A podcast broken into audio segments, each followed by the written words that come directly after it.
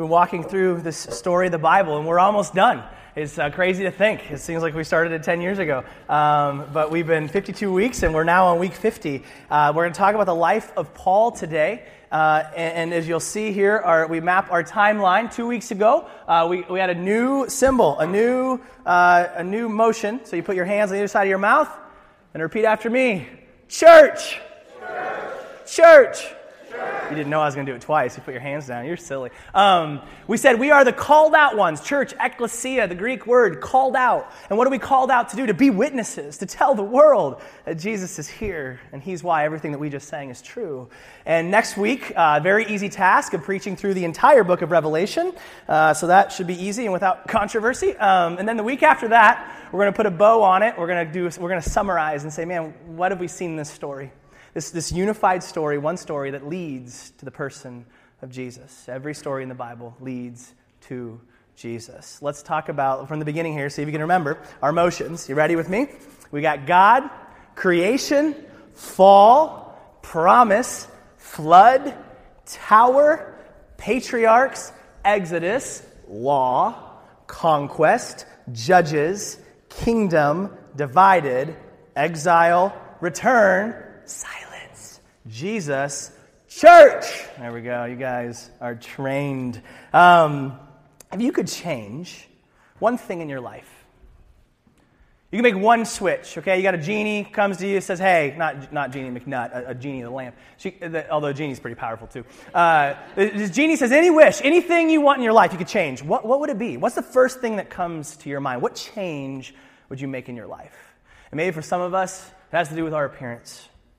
Okay, if, man, if I, if I weighed this amount, or if I looked like this, if I was this tall, or, or, or, or, or this hair color. What maybe for us is, man, if I didn't live here, right? If I lived somewhere else, all this snow, are you kidding me? Austin, right? He's like, yeah. Uh, go, I want to go to Malibu, right? I want to go to Cancun. I want to live somewhere else. I want to put my feet in the sand and not get hypothermia, right? I want to live somewhere else. Maybe it's, maybe it's if I didn't have to worry about money. If I either got a raise at the current job I'm in, or I didn't have to work at all, right? Or, or what if we say, man, what if it was a change in a relationship? If, if my, if my marriage was the way it was supposed to be, right? Or maybe if, if I had someone at all, right? And maybe for us, it's go, man, if, if I had, you know, this is about your children. If I had different kids, mine are crazy. You can have mine, right?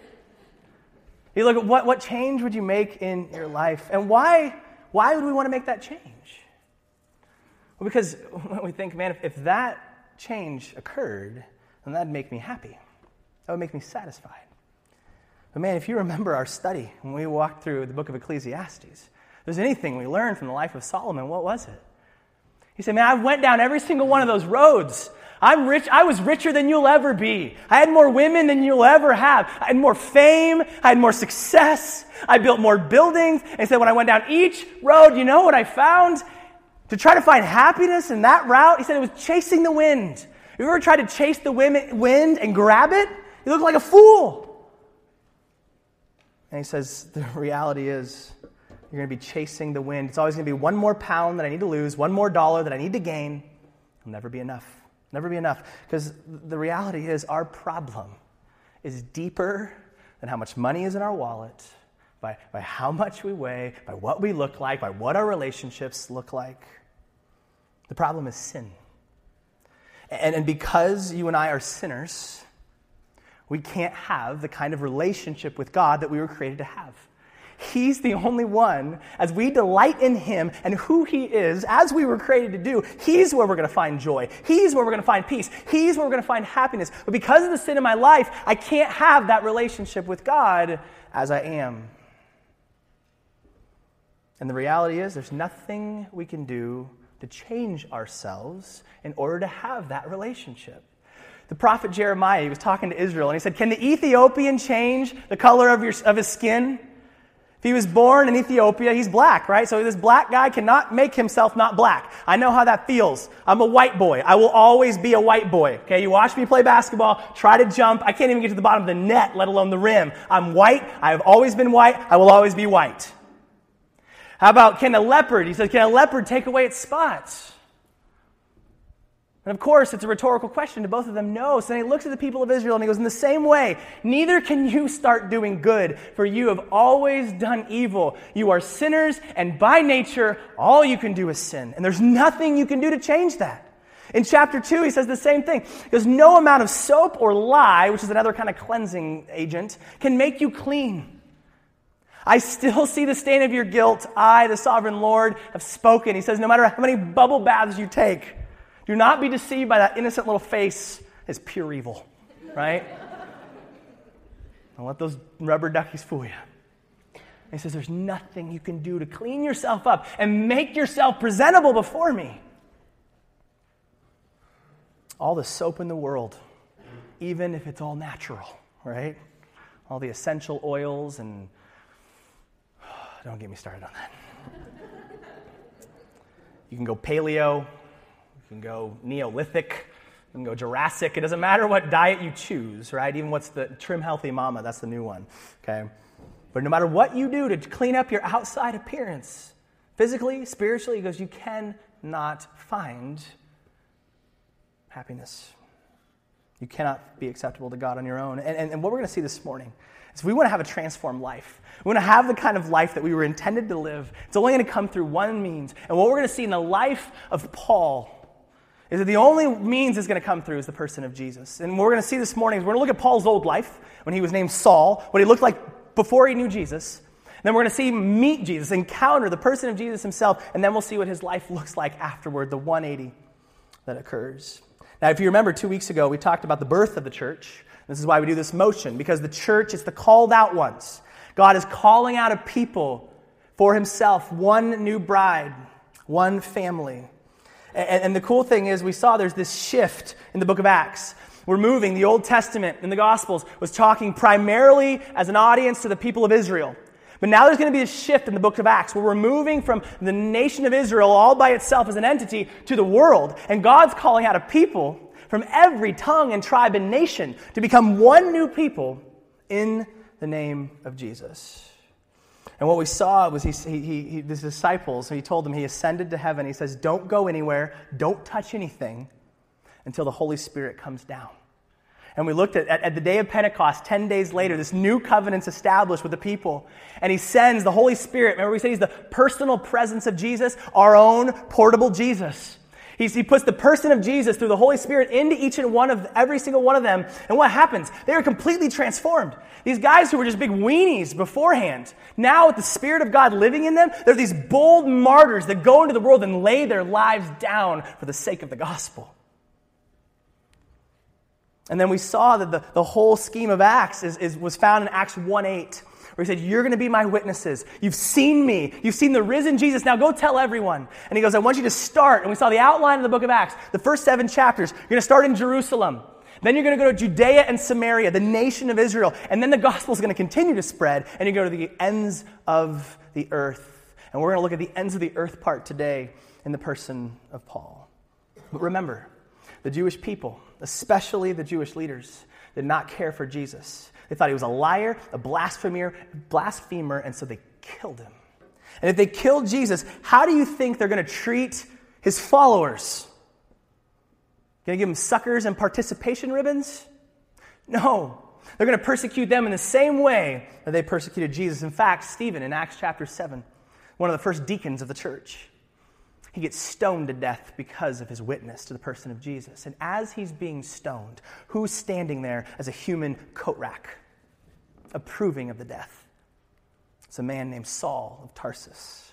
This was his name before he became we know him as Paul. And, and, and Saul's story is told in Acts chapter 9. And then he actually, he's standing on trial in Acts 22 and 26. And he recounts his own story, fills in some of the gaps we're missing from chapter 9. And so we're going to pull, as we talk about him today, from those three chapters as he tells his story. So he, the first thing he says on trial in Acts 22, he goes, I'm a Jew born in Tarsus, in the city of Cilicia. So, so Tarsus was about 500 miles north of of Jerusalem. So he says, I was born there. I was born a Roman citizen, but my father was a Jew, and, and, and you'll see that why, that, why that's important if you read through his life. But then he says he actually travels down and, and, and is trained in Jerusalem. He says, I was brought up and educated here in Jerusalem under Gamaliel. Now, Gamaliel was a, was a rock star Pharisee. Okay, he was like the most famous Pharisee at the time. It would have been like Paul being personally tutored by Billy Graham, okay, who may or may not have actually been there at the time. I'm not sure. So he gets his own personal tutor, Gamaliel, like the, the Pharisee of Pharisees, okay? So this guy is, is a stud. He is trained in the ways of the law unlike anybody else. He says, as a student, I was carefully trained in our Jewish laws and traditions. I became very zealous to honor God. Okay? He has the right intentions to honor God in everything I did, just like all of you today. So he's raised in this intense Pharisee boot camp. And he comes to know, like, for example, these guys, one of the things they did is they memorized the Pentateuch, which is, you know what that is? It's the first five books of the Bible. He memorized Genesis, Exodus, Leviticus, Deuteronomy, uh, Genesis, Exodus, Leviticus, Numbers, there you go, faster, and Deuteronomy. Now let's be real for a second. New Year's is coming around the corner, right?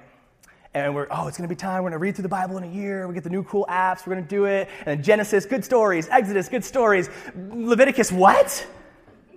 And most of us can't even get through reading the first five books of the Bible. Paul has them memorized, okay? He is varsity level Judaism right here. And he says, I followed God with every fiber of my being. And it's important to understand that. But then look at where his zeal takes him. He says, I used to believe that I ought to do everything I could to oppose the very name of Jesus the Nazarene. See, he didn't believe Jesus' claims that he was the Messiah. He thought it was blasphemy. And so, so he thought what he needed to do as, as, as a true Jew and Pharisee was snuff out this, this Jesus movement. He says, Indeed, I did just that in Jerusalem. Authorized by leading priests, I caused many believers there to be sent to prison, and I cast my vote against them when they were condemned to death.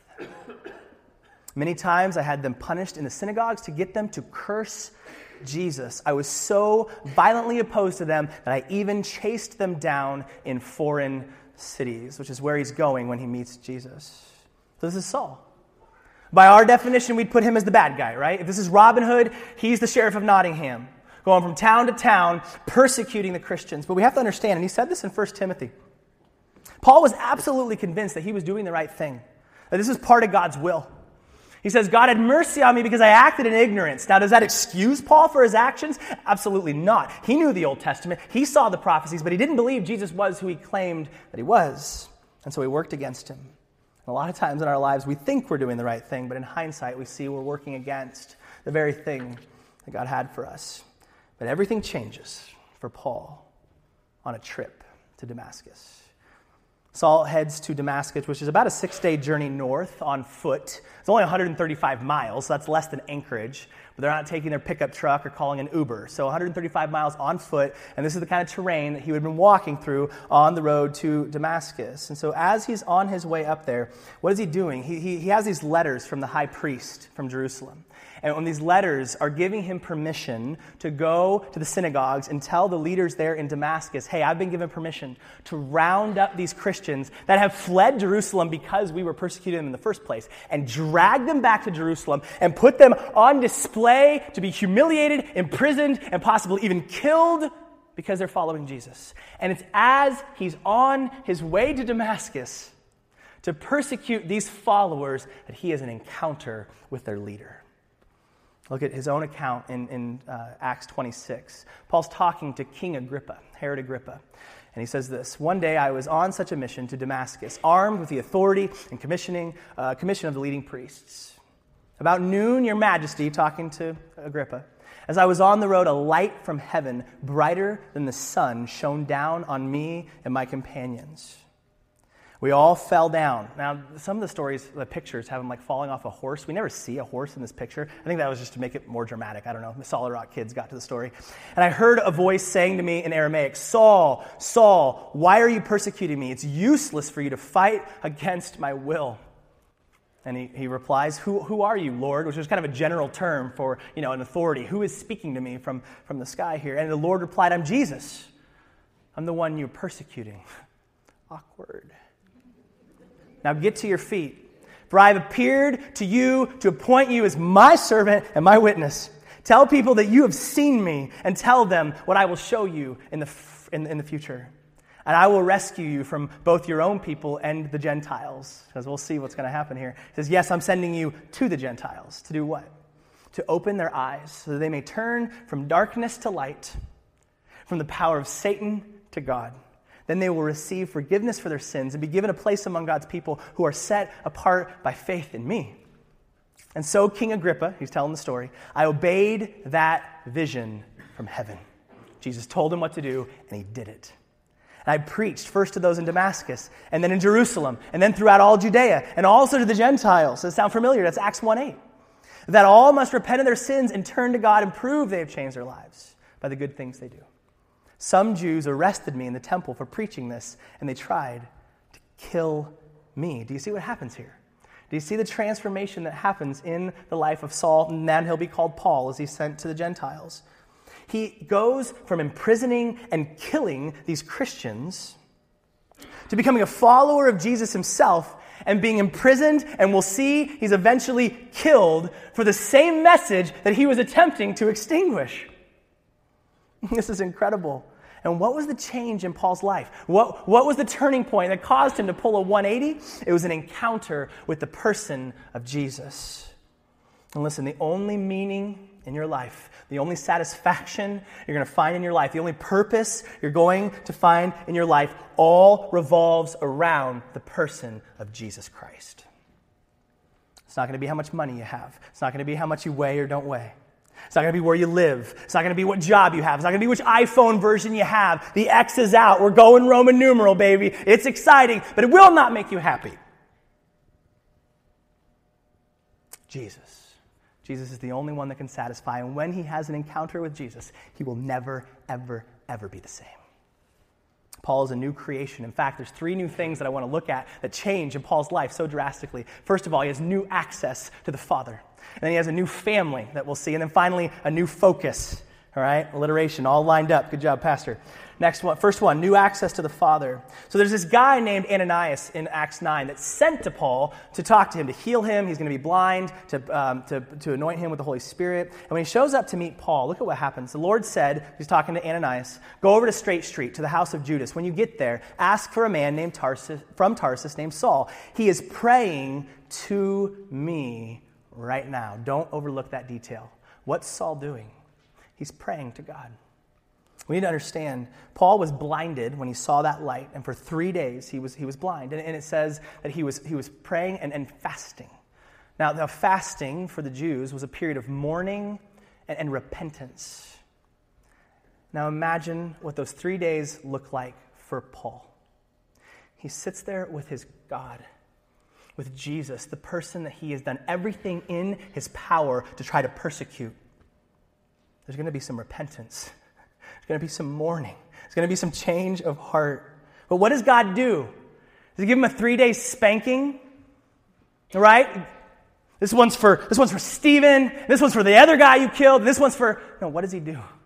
For three days, he tenderly listens to Paul and he speaks to Paul. There's prayer. There's communion.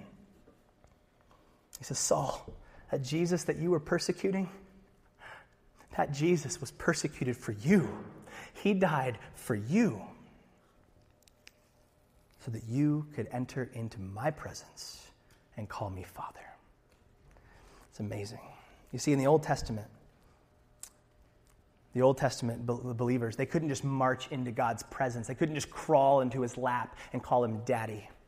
We, we've looked in our story, the Old Testament system was all through the temple. That's where God's presence symbolically rested. And, and in order to approach God, you had to sacrifice animals for every sin, looking forward to that sacrifice that was coming. And you couldn't even personally go in. There were priests who would go in on your behalf. You remember when the person, when Moses, when he goes up the mountain and he sees God, he comes back down. What does he have to do? He has to put a veil over his face because he go, you can't even look at someone who has met with God.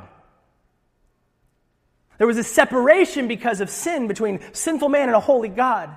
And what Jesus is saying here is, I have come and I have changed everything. Romans 8 says, You have not received a spirit that makes you fearful slaves. No, for believers, you have received God's Spirit when He adopted you as His own children. We are the children of God. Do we believe that this morning? And He says, Now we call Him Abba Father.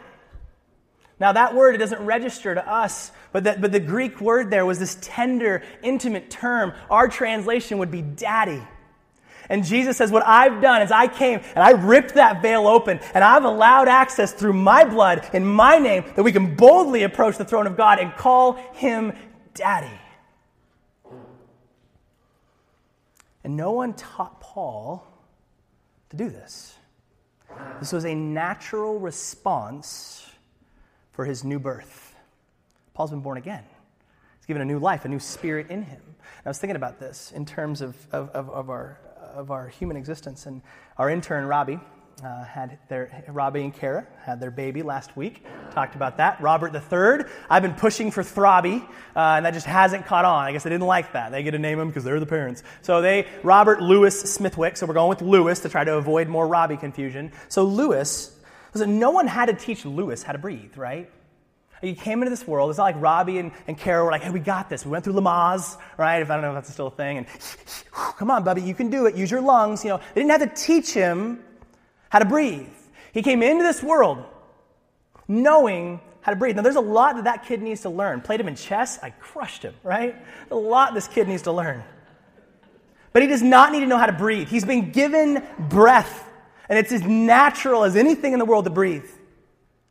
And for us, when we're born again, this new spirit, the spirit of God, gets placed into us. And as natural as it is to breathe, is for us to cry out, Daddy. In fact, the Greek word and the Hebrew word for spirit is the same thing as breath. So when his, his spirit gets placed into us, not that we don't learn how to pray, but there is something inside of us in our new nature that just cries out to him as our new heavenly daddy. Which is why in Philippians 3, Paul says, Man, everything that I was, I was, a, I was circumcised on the eighth day, a true person of God's covenant. I was a, from the tribe of Benjamin, which was like the most awesome tribe. I was a Pharisee. I was all these things. But he goes, All these things that I used to boast about, all these things I used to trust in, he goes, compared with knowing the person of Jesus, they're nothing. Look at Philippians 3:8. Everything else is worthless when compared with the infinite value of knowing Christ Jesus my Lord. For his sake, I've discarded everything else, counting it all as garbage, better translated manure or dung, or probably a more vulgar term for that. He says, so that I could gain Christ, because Paul knew that only in Jesus could he have access to the Father. None of those other things about him meant anything. They couldn't win him the relationship with God, that he could delight in God and be satisfied in who God is only through the person of Jesus. He goes, I may have been blind. I may have been blind, but I have seen the light of the world. And he's all I need. We have a new daddy. Secondly, we got a new family. I love this. When Ananias is sent to, to, to, to Saul, God goes, uh, I want you to go talk to this guy. And he goes, uh, time out. but Lord, exclaimed Ananias, I've heard many people talk about the terrible things this man has done to believers in Jerusalem. And he is authorized by leading priests to arrest everyone who calls upon your name. Now, just, just, just clarifying. This guy that's killing and imprisoning Christians, you want me to go have a, a prayer time with him? You want me to heal him so that he can see me, who I am, know exactly who I am? You, you, you that just, I just make, I didn't know if I had wax in my ears, just want to make sure I heard you clearly. And God goes, no, man. This is a new man. This is not Saul of Tarsus any longer. He's family now. And look what happens when Ananias goes and talks to him. I love this. Ananias went and found Saul. He laid his hands on him and said, Brother Saul. The very man who had been persecuting and advocating for the killing of Christians is now a brother. The very people that were running from Paul now run to him and hear the good news. And he lives alongside. His relationship completely changes with the family of God. They now become his co workers. And instead of killing them, he lays his life down for them and for future brothers and sisters in Jesus. It's incredible. In Ephesians 2, it says, So now you Gentiles, which means non Jews, you Gentiles who are no longer strangers and foreigners, you are citizens along with all of God's holy people. You are members of God's family. We've been given a new family. And, and, and he says in Ephesians 1 God decided in advance to adopt us into his own family by bringing us to himself through Jesus Christ. This is what he wanted to do, and it gave him great pleasure. It pleased God to make us one a new family. Albeit dysfunctional, we are a family. God is our daddy, Jesus is our oldest brother, and we in this room who are followers of Jesus, we're brothers and sisters, called to love each other like a family because we are a family. Brothers and sisters and crazy uncles like Blair, right? I think, I think he's the tall one there in the middle with the white shirt. I think that's, I think that's Blair. A new family, a new father, and finally, a new focus. God's given him a new job. He's no longer persecuting the church, he's laying his life down as a witness for the growth of the church. Look what he says in Acts 26 Tell people what you have seen, that you have seen me, and tell them what I will show you in the future.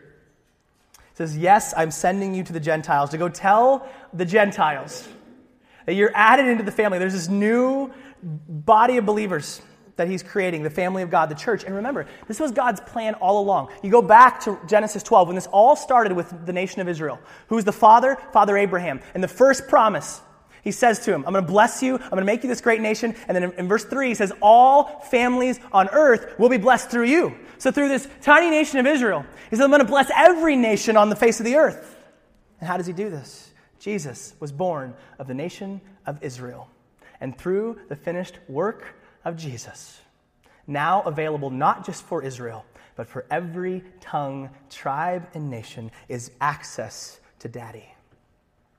Jesus is the fulfillment of this promise. And Paul later, as he's writing a letter to a church in Galatia, he talks about this calling. He says, But even before I was born, God chose me and called me by his marvelous grace. And it pleased him to reveal his son to me, saw him on that road to Damascus. Why? So that I would proclaim the good news about Jesus to the Gentiles. He says, I've seen Jesus, and now my whole job, my entire life's purpose is to tell everybody about this Jesus that I know. And that's what Paul gives his life for. Now, I don't know if any of you guys have those. Um, those old school Bibles that have the actual pages in them anymore. Do they still make those? I don't know.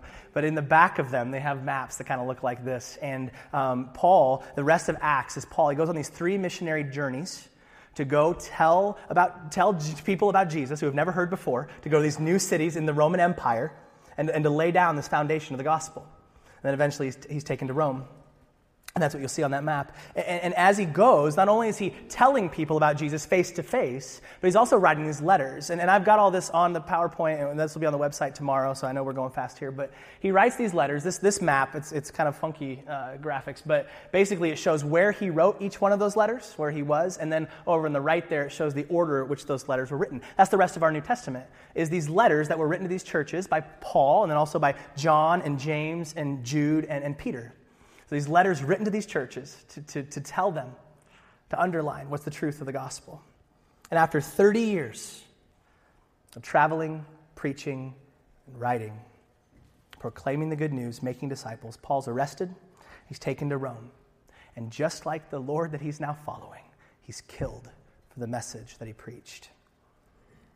But even that was part of God's strategic plan to take the gospel to Rome. He had told Paul, You're going to go to Rome. It's going to be in chains, but you're going to go to Rome.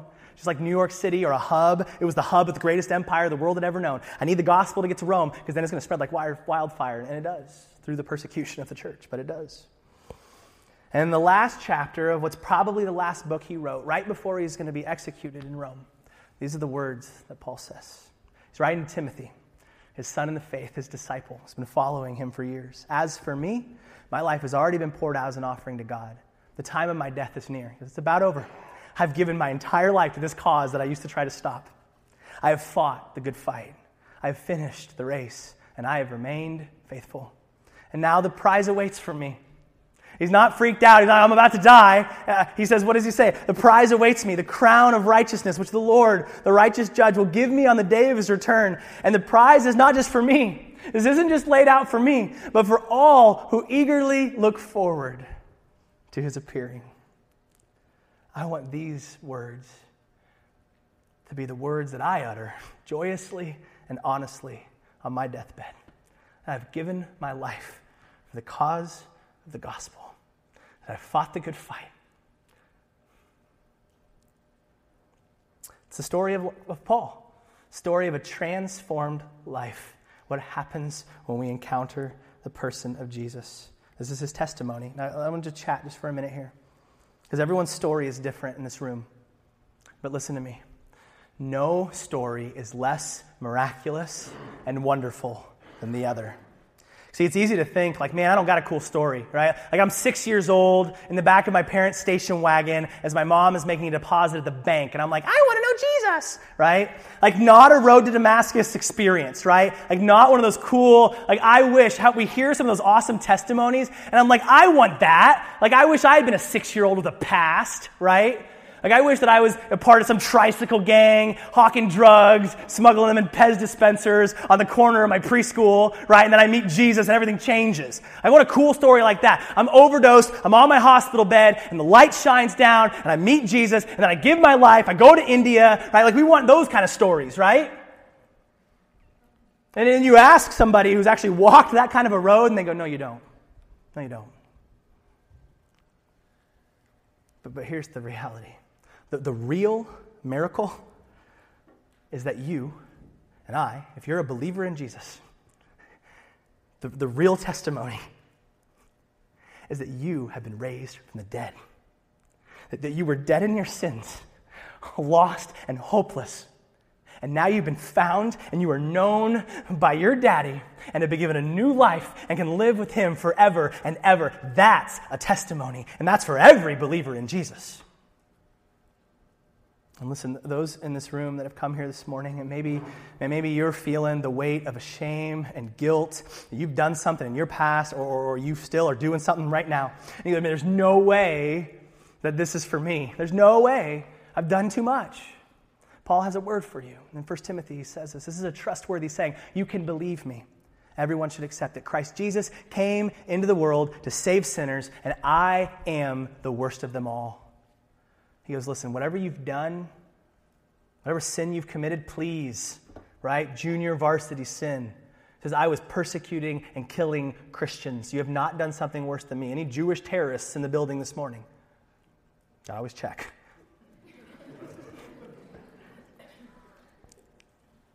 and what he goes on to say in verse 16, he says, God, but God, but but God had mercy on me. Why? So that Christ Jesus could use me as a prime example of his great patience with even the worst of sinners. Why? Than others. Others who think that I'm too bad, I've done too much, I've moved too far away from the love of God. Others will realize that they too can believe in him and receive eternal life. So he goes, God did not meet me, the Christian killer with a club or a stick to get my comeuppance. He came to me like a father comes to his prodigal son. Threw his arms around me. said, Call me daddy. That's the love of God. And man, 1 Corinthians 6 says, I don't, whatever you've done, maybe you're in this room this morning, you've done something terrible. You've committed adultery. Maybe you've been addicted to pornography longer than anybody knows. Maybe, maybe you, you you have a past of, of drunkenness, abuse, cheating, stealing, arrogance. I don't know what your story is. But what Paul says is, he goes, Man, those who do these things cannot get into the kingdom of God. You're disqualified from being in God's presence because He's perfect and you're not. But then he says, But some of you, you were once like that. You were once that. that. That was you. That was your identity. But, he says, but now, but now, if you, you were cleansed. You, you were made holy. You were made right with God. How? By cleaning yourself up? By scrubbing a little bit harder? By promising God, I won't do it again? No, he says, how? By calling on the name of the Lord Jesus and by the Spirit of our God. And if we place our faith in what Jesus has done for us, no matter what we've done in our past, we're given a new access to Father. We can call him Daddy. We're a part of the new family, brothers and sisters. And we have been given a new job to go make disciples. That's a testimony. What changed in Paul's life? He said in Philippians 4 I've learned the secret. I've learned the secret of what it means to be content. 24 7, 365, I've found it. No matter what I have or don't have, I can be content. And when he looked at that change in his life, what was it? It wasn't how much he weighed, wasn't how much money he had, wasn't the relationships that he had. In fact, by human standards, his life gets much worse. He's imprisoned, he's tortured, he's beaten, he's shipwrecked. He has no children to, to, to continue his legacy. He's never married. He says, None of that matters because I've found Jesus. I don't need any of that. I've found the person of Jesus. He's all I need. And He is the power of your testimony. Let's pray. Father God, we're all over the place in this room. Some of us have been coming to church our whole lives. We've attended Sunday school, we've, we've taught Sunday school. But maybe we've never encountered the person of Jesus. Maybe we've never given our lives over to Him, or, or maybe we're in a season where we're just not walking with that Jesus and we've drifted, drifted away and we're doing things on our own strength. Or maybe there's someone in this room today that it's a very casual relationship with Jesus. Attend church when it's convenient, kind of wear it as a badge for when it's, when it's helpful, but it's never surrendered, never bowed the knee. Maybe there's someone in this morning that thinks they've outsinned the grace of God. They've done too much, they've gone too far. Lord, wherever we are in this room, we come together, and every question, every problem, every sin has been met in the person of Jesus.